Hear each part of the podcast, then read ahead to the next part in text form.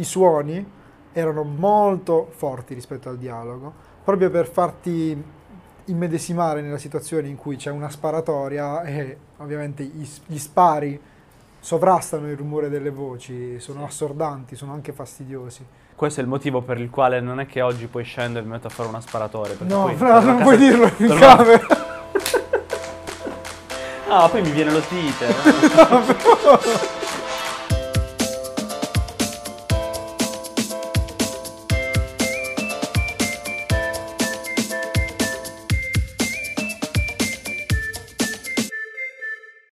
Salve a tutti e benvenuti al Broadcast, il primo podcast che viaggia nel tempo. Io sono Carlo. E io sono Stefano. E oggi inauguriamo la prima puntata di questo nuovo podcast, il più fresco del web. Era da tanto che volevamo farlo, no? Sì, in realtà è un'idea che ci è venuta il lockdown. Esattamente. E tra una cosa e l'altra alla fine ci siamo ridotti a organizzarlo soltanto adesso. E in realtà... ci è andata bene perché ci siamo trovati a registrare questa prima puntata più o meno in corrispondenza con l'uscita del primo film che è arrivato in sala dopo la riapertura delle sale, appunto a seguito del lockdown, che è per l'appunto Tenet di Christopher Nolan.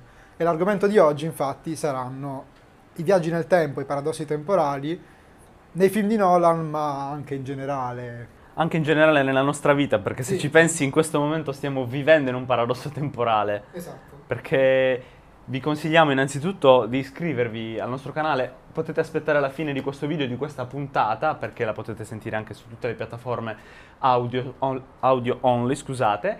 E come scoprirete nelle prossime puntate, questo episodio l'abbiamo girato dopo il secondo e il terzo episodio. Sì.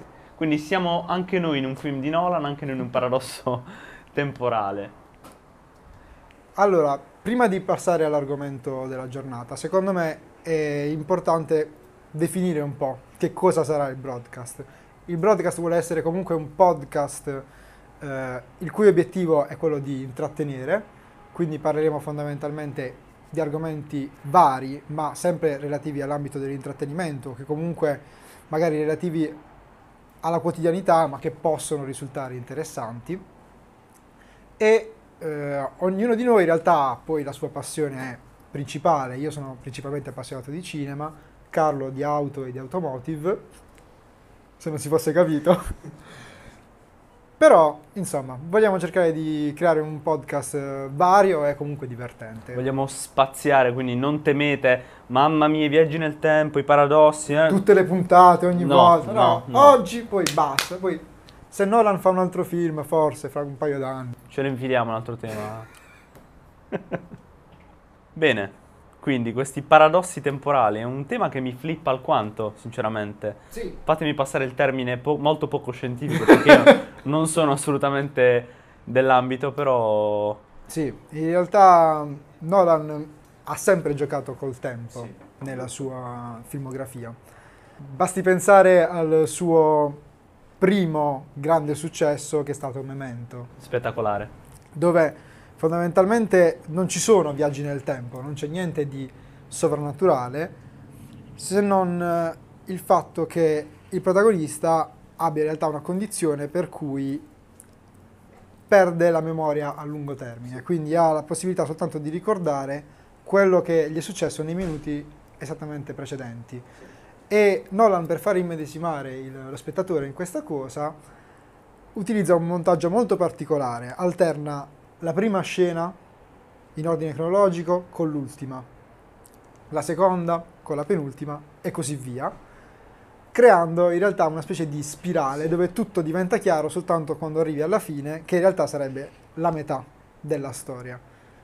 E quindi a lui è sempre piaciuto in realtà giocare col tempo, anche quando non parlava di... Sì, una narrazione veramente brillante a mio parere, cioè, non peraltro è diventato uno dei registi più geniali della nostra generazione di cinema. Sì, uno dei più popolari in realtà, perché fa film di intrattenimento, anche se sono, sotto un certo punto di vista, ben curati innanzitutto dal punto di vista registico, ma poi sono intriganti e appena più complessi della media.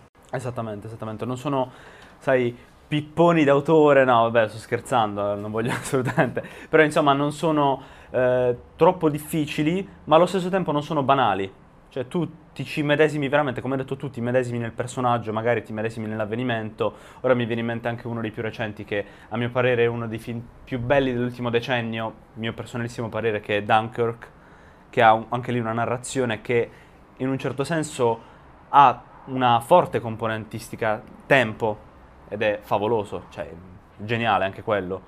E lì addirittura forse l'ho trovato leggermente più difficile che in Tenet, un po' andarmi a immedesimare, andare un po' a capire la situazione, anche perché se vogliamo, e poi ne parleremo più magari verso la fine di Tenet, in Tenet è il film che ti spiega molto, sono i personaggi che ti spiegano molto la storia. Insomma è una tematica super interessante, si potrebbe parlare ora veramente per anni, non ore o minuti di podcast di questa tematica. Ci sono varie teorie dei viaggi nel tempo e anche dei paradossi che possono creare queste... Un esempio molto basico lo troviamo, sempre parlando di Christopher Nolan, in Interstellar. In Interstellar si parla di viaggi interstellari, che sono in realtà, per quanto possa sembrare strano, la cosa più vicina al viaggio nel tempo. Poiché, a seguito della teoria della relatività e di ulteriori ipotesi scientifiche aggiuntesi successivamente, si è capito che alla fine nel nostro universo spazio e tempo sono strettamente collegati, e tra questi anche le forze di accelerazione, come può essere la gravità o l'accelerazione di un'astronave. Per esempio, se si viaggia ad una velocità estremamente elevata, come può essere la velocità della luce o oltre la velocità della luce, cosa che in realtà praticamente è impossibile, sia per la tecnologia attuale, ma... anche per il fisico umano non lo reggerebbe. Anche quello, senz'altro. In teoria, viaggiare oltre la velocità della luce non solo ti permette il viaggio interstellare, ma ti permetterebbe di rompere la fisica in modo tale da poter anche viaggiare indietro nel tempo. Quindi le due cose sono molto legate. Interstellar invece gioca su un altro paradosso principalmente, che è il cosiddetto paradosso dei gemelli. Per cui due persone, e questa cosa è vera, cioè è dimostrata ed è basata sulla teoria della relatività, due persone che vivono, diciamo, a livelli di accelerazione differenti, o comunque subiscono delle forze di accelerazione differenti, che sono in questo caso appunto l'accelerazione del viaggio interstellare e la forza di gravità sulla Terra,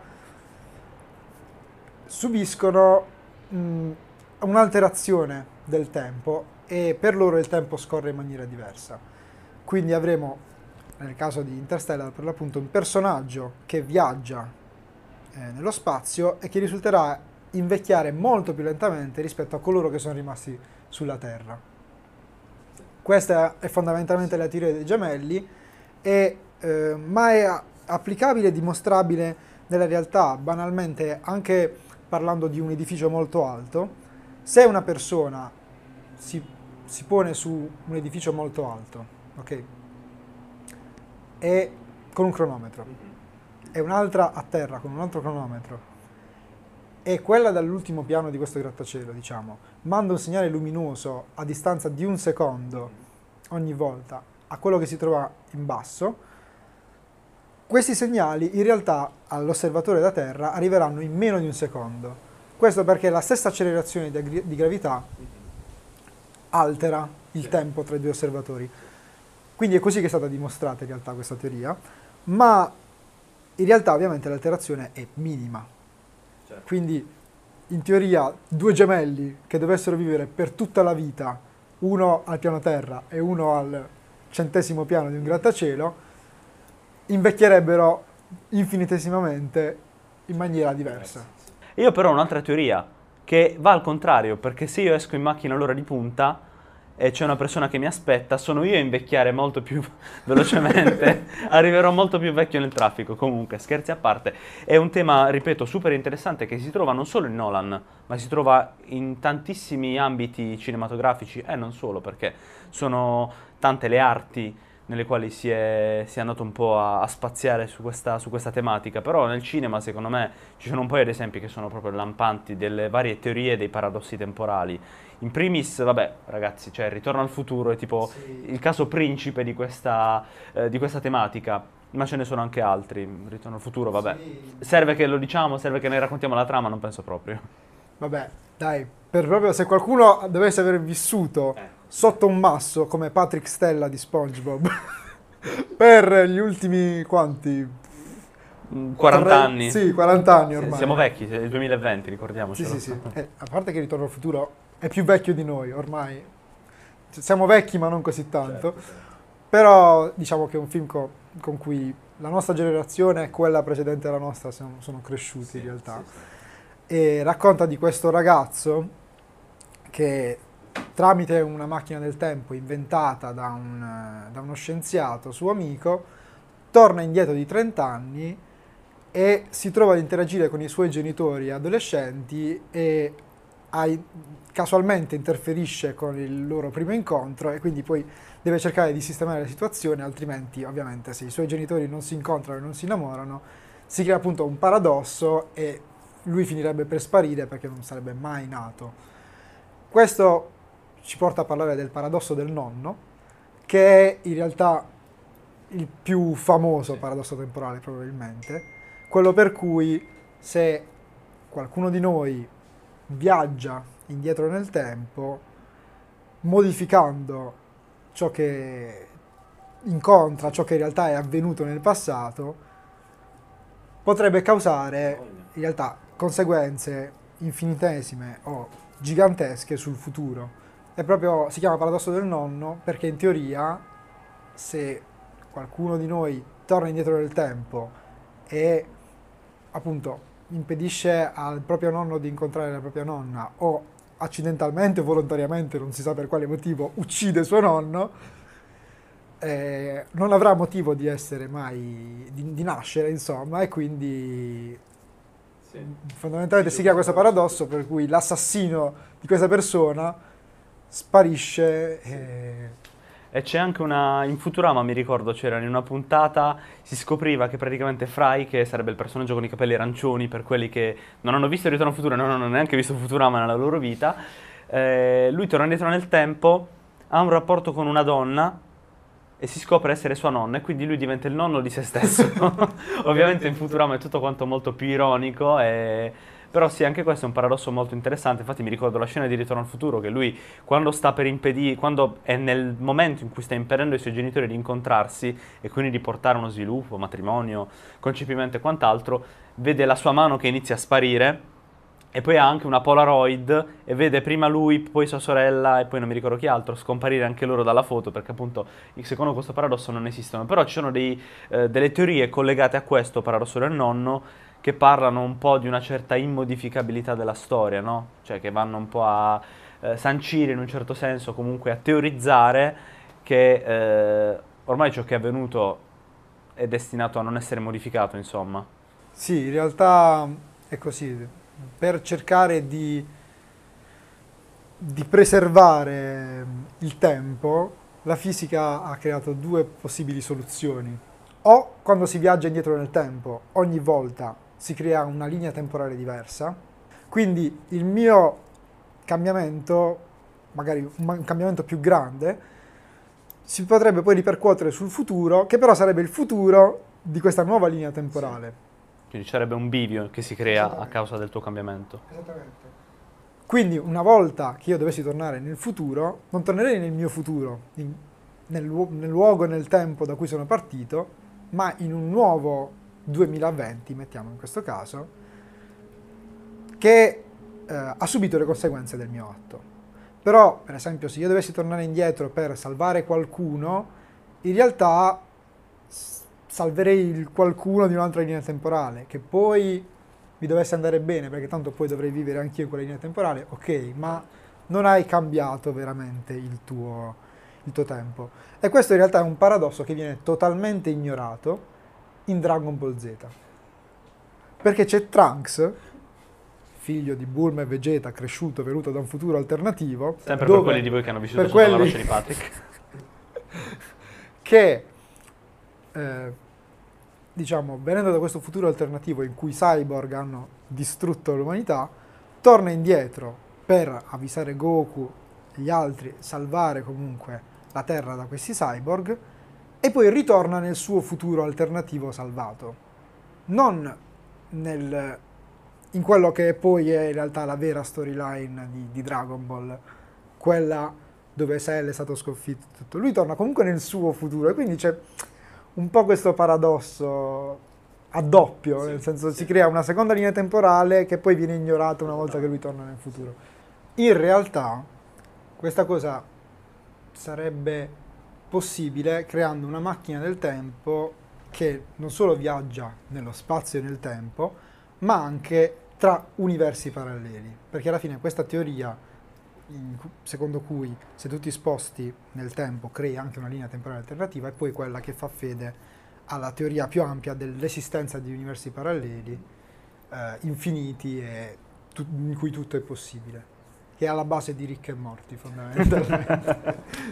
Comunque, l'altra alternativa in realtà per risolvere il paradosso del nonno è un'altra teoria, la teoria di autoconsistenza di Novikov.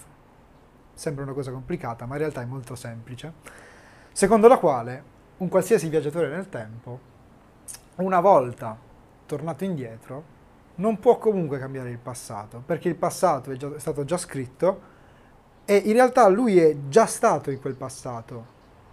Nel senso, facendo un esempio, io decido di guardare oggi le stazioni del Superenalotto, impararmi i numeri a memoria, tornare indietro nel tempo e fare una giocata, e lasciarla al me del passato in modo tale che quest'ultimo diventi milionario. Faccio questa cosa, ma nel momento in cui io torno indietro non riesco in un modo o nell'altro a comunicare al me del passato i numeri da giocare, perché in realtà questa cosa è già successa e il me del passato, che doveva ancora vedere l'estrazione, non ha mai ricevuto quei numeri la prima volta, prima che io facessi viaggiare il tempo. Quindi secondo questa teoria il passato è modificabile perché è già successo, se fosse stato modificato sarebbe già stato modificato la prima volta.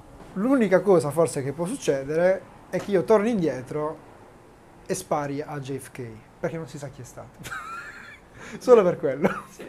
Quello potrebbe essere plausibile, perché potrei essere stato io effettivamente. Però non è una missione di colpa, nel caso non sono stato io veramente. Poi c'è un altro riferimento cinematografico, sempre in una di queste teorie, che è a Terminator, sì, molto interessante, che parla di, in un certo senso, non so neanche io bene come spiegarla, parte dal presupposto che c'è questo oggetto, magari, in questo caso, che proviene dal futuro, ma che poi alla fine di questa teoria, o comunque alla fine di tutto, non si riesce a capire da dove sia venuto fuori. Ed è il paradosso del pittore, se non ricordo male, no? Della conoscenza. Della conoscenza, quanto sono ignorante. Sì, no, perché Wikipedia fa l'esempio del pittore, okay, che riceve il proprio quadro dal futuro e quindi è ispirato a dipingere da quel quadro dopo averlo già visto in realtà. Quindi non nasce, c'era l'esempio appunto di me che vado al Louvre, mi compro un poster della Mona Lisa, torno indietro nel tempo, guarda questo bel quadro. Ora, appunto, Leonardo non viene ispirato magari da un suo processo mentale o da una sua esperienza, non si sa, o da una persona che ha visto, viene ispirato da questo sconosciuto con la barba che viene con questa maglietta della Porsche, e quindi, cioè, è di base è nato dal nulla, perché anch'io il poster gliel'ho portato dal futuro, ma il poster a sua volta riprende un'opera che è nata dal suo aver fatto la Mona Lisa, insomma, quindi di base questo oggetto proviene dal nulla. E tra l'altro, in questo esempio specifico, tu combineresti un casino, perché ci sono teorie su chi sia la Mona Lisa, c'è chi pensa che la Mona Lisa sia Da Vinci stesso, sì, diciamo, femminilizzato. Tra l'altro, non so se lo sai, ma di recente è stata trovata una seconda Mona Lisa, una seconda versione. Ora, questa notizia è vera, però non so se sia stata effettivamente dimostrata essere dipinta da Leonardo, se sia stata, diciamo, riconosciuta come autentica, però è stata ritrovata un paio di mesi fa. Ed è una cosa curiosa, perché potrebbe aiutare un po' a fare luce sul mistero di chi sia questa Mona Lisa, di quale fosse l'ispirazione. Probabilmente erano due poster, anziché uno. Arriviamo al punto cardine del nostro incontro, perché finalmente, come detto all'inizio, siamo potuti tornare in sala. Che bello. Immagino te da super appassionato. Per me è stato veramente particolare, diciamo così, difficile e esagerato, però è stato veramente strano non andare al cinema per tutti questi mesi. Sono contento che comunque molti film nuovi, ma in realtà hanno avuto anche la possibilità di farlo con tanti film vecchi, sono stati caricati nel frattempo sulle principali piattaforme di streaming, quindi stando chiusi in casa, qualcosa di nuovo, qualcosa di non visto per me c'era sempre da guardare. Però l'atmosfera della sala, il vedere comunque un film sul grande schermo con l'impianto audio adeguato è un'altra cosa. Bellissimo. Io, pensate un po', io avevo deciso, mi metto un po' a dieta durante il lockdown, in questo periodo sono arrivato al cinema e ho detto no, io voglio il popcorn per vivere l'esperienza a 360 gradi e con Tenet l'abbiamo veramente vissuta. Sì. Perché ha tutto ciò che si possa desiderare quando si sta al cinema. Non è un film che tu magari ti vedi tranquillamente sul telefono, sull'app di Netflix o di Prime Video, no? O in TV dopo tanti mesi, non leggi il Blu-ray, lo compri. E va visto proprio al cinema, cioè a me è rimasto impresso tutto quanto il suono del film, tutto lo studio che c'è stato, clamoroso, talvolta anche disturbante. Sì, però era appositamente, il mixaggio audio era fatto, l'ho letto poi in un articolo, era fatto appositamente in questa maniera, ovvero i suoni erano molto forti rispetto al dialogo, proprio per farti immedesimare nella situazione in cui c'è una sparatoria e ovviamente gli spari sovrastano il rumore delle voci, sono assordanti, sono anche fastidiosi. Questo è il motivo per il quale non è che oggi poi scendo e mi metto a fare una sparatoria. No, poi non puoi dirlo in camera. No, poi mi viene l'otite. No, però... Mannaggia. Comunque è un film che a me personalmente ha colpito. Certo. Lui vuole farsi chiudere il canale già la prima puntata. E non avete ancora visto la seconda e la terza. A parte gli scherzi, è un film che mi ha colpito molto. Prima che andassimo a vederlo, il film era uscito già da qualche giorno, 2 o 3 giorni se non sbaglio. Sul web si sprecavano le opinioni, un film difficilissimo, incomprensibile. In realtà no, perché... E non è uno spoiler, ci sono i due personaggi che sono John David Washington e Robert Pattinson, che praticamente spiegano tutto loro durante il film. E anche perché, e questa è la bravura secondo me di Nolan, che ancora una volta fa immedesimare nel personaggio, nel protagonista che è John David Washington, che è stato visto in tante altre pellicole, anche serie TV, e che peraltro ho scoperto essere figlio di Denzel Washington, cosa che io ignoravo bellamente. E insomma... ci si immedesima proprio nel personaggio che non ha mai viaggiato nel tempo. E quindi c'è chi l'ha già fatto che glielo spiega e quindi lo spiega allo spettatore, non c'è niente di così difficile. L'unica cosa difficile è andare un po' ad abituarsi veramente a questi viaggi tra... diciamo più che viaggi il senso in cui si percorre, no? Uno spazio, quindi vado verso il futuro, quindi da ora al futuro o vado all'indietro, insomma è particolare, però non privo di critiche. Sì, in realtà è un film di Nolan che rispetto agli altri è stato molto criticato. Ovviamente nessuno ha detto che sia un film brutto o fatto male, però a molte persone non è piaciuto per un motivo o per l'altro. In particolare il modo in cui è stato utilizzato questo espediente del reverse e tutte le sue implicazioni a molti non è piaciuto, la scrittura magari anche dei personaggi un po' fredda, però in realtà secondo me è tipico di Nolan. Sì, è vero. I personaggi di Nolan sono molto freddi, quelli a cui ti affezioni di più probabilmente sono quelli del Cavaliere Oscuro e della trilogia, perché comunque hai 3 film per conoscerli e infatti in realtà il maggior film, cioè il film dei 3 con maggior componente emotiva è il terzo, sì, dove appunto c'è, ti rendi conto di avere davanti un Bruce Wayne vecchio e stanco, sì, sì, di aver davanti un Alfred che ha sempre sostenuto Wayne, e, diciamo, sì, sì, è vero, non riesce ad andare d'accordo con il suo autolesionismo sotto un certo punto di vista, oppure lo stesso Jim Gordon diventa anche un nucleo emotivo del film.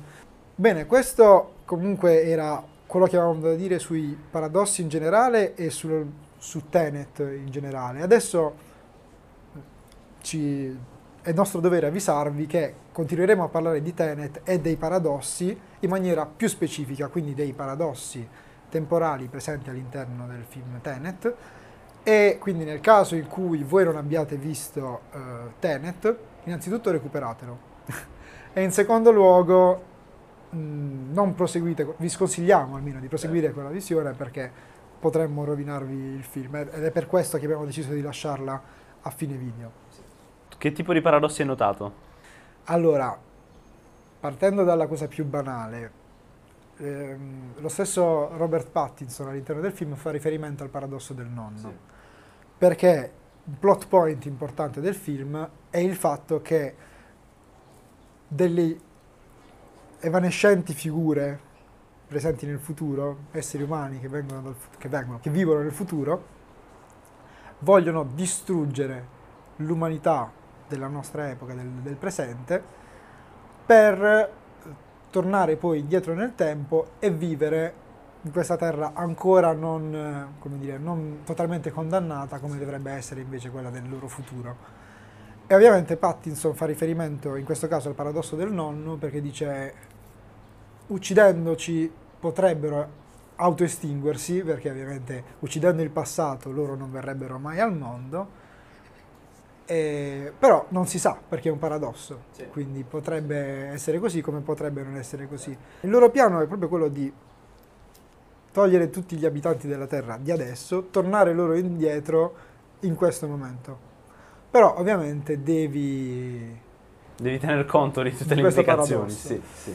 Un altro paradosso che è presente in realtà in questo film è sempre quello della conoscenza, che è strettamente legato in realtà sempre a questa sottotrama, ovvero nel film, nel presente temporale che corrisponde al tempo della narrazione del film, ci sono degli oggetti che vanno al contrario nel tempo, quindi anziché i proiettili che anziché essere sparati rientrano nel caricatore, ma anche dei tornelli che sono delle macchine che permettono alle persone che procedono nel senso normale, insomma, nel tempo, dal passato verso il futuro, di essere invertiti e quindi di procedere dal futuro verso il passato, sì, e ovviamente di essere visti come persone che camminano al contrario da tutti gli altri, sì, dall'esterno.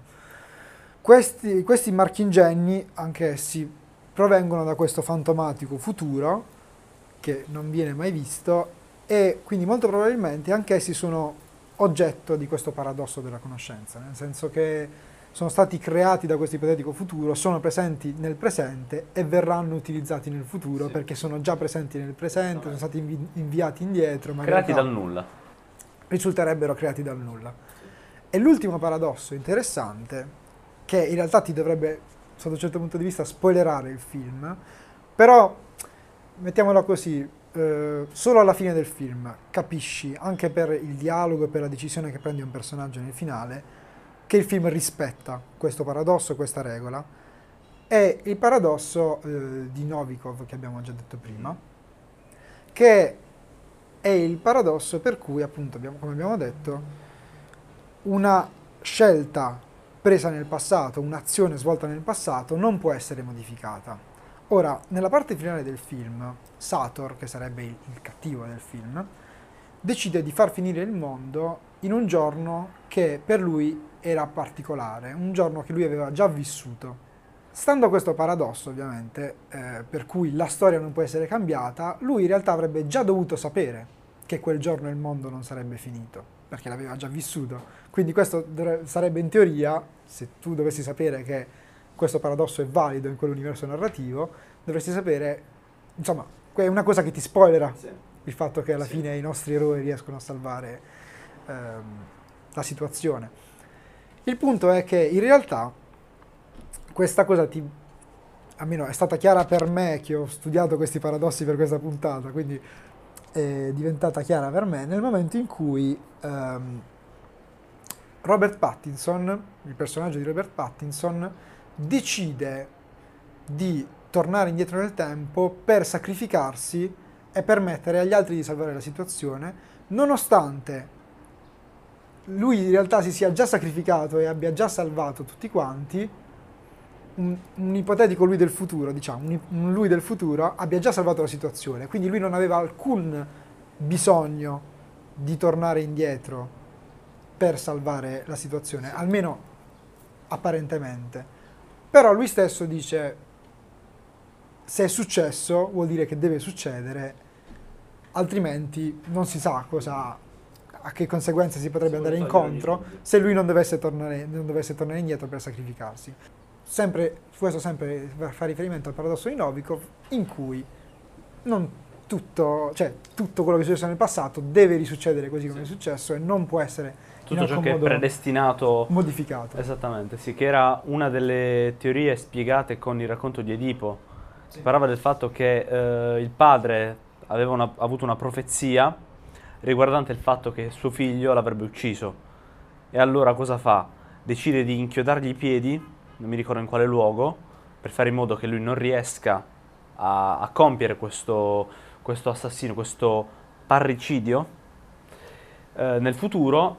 Però cosa succede? Che un passante riesce a liberare Edipo, quindi a proteggerlo, a prendersi cura di lui, e con il passare degli anni si incontrano casualmente da sconosciuti Edipo e suo padre, innescano un duello, ed effettivamente Edipo uccide suo padre nel duello. Quindi tutto ciò che era stato, era destinato a compiersi, quindi l'assassinio del padre, non mi ricordo il nome del padre Edipo in questo racconto, effettivamente accade. Quindi il padre ha avuto questa profezia, ha cercato di cambiare il futuro, ma comunque non ci è riuscito, perché magari non era in un modo, ma era nell'altro, comunque la sua brutta fine la fa. Ci sono anche molte storie che hanno a che fare con le profezie, con i viaggi nel tempo, dove in realtà appunto qualcuno che cerca di impedire un futuro, la realizzazione di una profezia, o appunto di un futuro possibile quando c'è in ballo il viaggio del tempo, causa la cosa che vuole evitare, sì, cercando di evitarla. La profezia che si autoavvera. Esattamente. Sì. Penso che rientri sempre nel paradosso della conoscenza, sì, come ambito. Tenet comunque lo consigliamo? Sì, sì, a me è piaciuto. Io capisco che ad alcuni non possa piacere tanto, comunque secondo me è un film che non lascia indifferenti, ma soprattutto non può deludere totalmente. C'è qualcuno che può rimanere un po' deluso perché magari tanto affezionato o tanto appassionato di Nolan e dei suoi film passati, però secondo me è un film che intrattiene, sì, fatto bene a livello di regia, buone interpretazioni, la colonna sonora è molto bella, le scene d'azione sono pazzesche. Secondo me, a mio modesto parere, questo escamotage temporale è usato molto bene, quindi io assolutamente lo consiglio, a me è piaciuto molto. In realtà. Io ho un paio di incertezze, nel senso che dal tema del film non gli si può dire molto perché è un bel film d'azione, quindi non si va a cercare magari un messaggio... È un film alla fine tipo spionaggio, tipo 007. Esattamente, un bel film di spionaggio con una bella tecnica, anche Inception se vogliamo era più o meno così. Loro dovevano effettivamente, avevano tanti escamotage anche narrativi che dovevano portare alla risoluzione di un problema, però lì era molto diverso e sicuramente l'avrete visto. E ci sono un paio di cose che non mi hanno convinto, più che altro nella fotografia. Io ho visto, tra l'altro io ero in viaggio ad Amalfi, mentre giravano le scene di Amalfi ho visto lo yacht dal vivo, ed è una roba effettivamente gigantesca, immensa, super opulenta, perché Nolan non usa per niente CGI, lo diciamo in italiano CGI, quindi non usa la computer grafica, ma gli piace fare tutto dal vivo, telecamere sugli aerei, telecamere sulle navi, telecamere distrutte da $50.000, insomma, e lo yacht era vero, l'ho visto dal vivo. Però la fotografia di alcune scene, di alcuni dialoghi mi sembrava veramente basica, cioè sembrava il ragazzetto che ha preso per la prima volta in mano, eppure il direttore della fotografia è stellare, però non lo so, non mi convinceva, non mi ha convinto in molti punti. Tante altre scene sono state fatte così bene che erano addirittura disturbanti, al di là del mixaggio dell'audio, ma anche proprio la fotografia in sé, anche tutto questo montaggio, perché c'è tanto montaggio più che CGI. Il fatto del reverse, a me ha disturbato molto la scena delle onde del mare, questa telecamera montata sulla prua della nave, che fa vedere tutta l'acqua che scorre all'indietro, mi ha disturbato veramente tanto, devo dirlo, però penso che sia colto nel segno. Credo che abbiamo esaurito l'argomento del giorno. Sicuramente le mie conoscenze su questa tematica le ho bellamente esaurite in maniera molto esagerata, però... Speriamo di avervi intrattenuto, se magari siete in viaggio, se siete nella metro e ci state ascoltando con le cuffiette, o se avete appena finito di studiare e state col telefono in mano sul divano a vederci su YouTube. Speriamo che vi sia piaciuta questa puntata. Noi ci vediamo la settimana prossima. Sì. E vi ricordiamo, se il video vi è piaciuto, di comunque mettere un like al video, iscrivervi al canale, attivare le notifiche, tutta la solita roba. Seguirci sulle piattaforme podcast e audio sulle quali ci avete ascoltato. Sicuramente ci troveranno su Spotify, Apple Podcast e Google Podcast. Nel dubbio, nelle prossime puntate, se ce ne sono altri, nelle prossime puntate vi aggiorniamo. Esattamente, poi vi lasciamo in descrizione, se ci state vedendo su YouTube, anche tutti quanti i link per sentirci sulle varie piattaforme audio e streaming. E mi raccomando anche di seguirci su Instagram, dove ogni volta vi aggiorneremo sugli argomenti e sulle uscite delle nuove puntate. E anche se vogliamo con qualcosina di backstage durante la registrazione. Non male. Ci vediamo al prossimo episodio del broadcast. Ciao a tutti.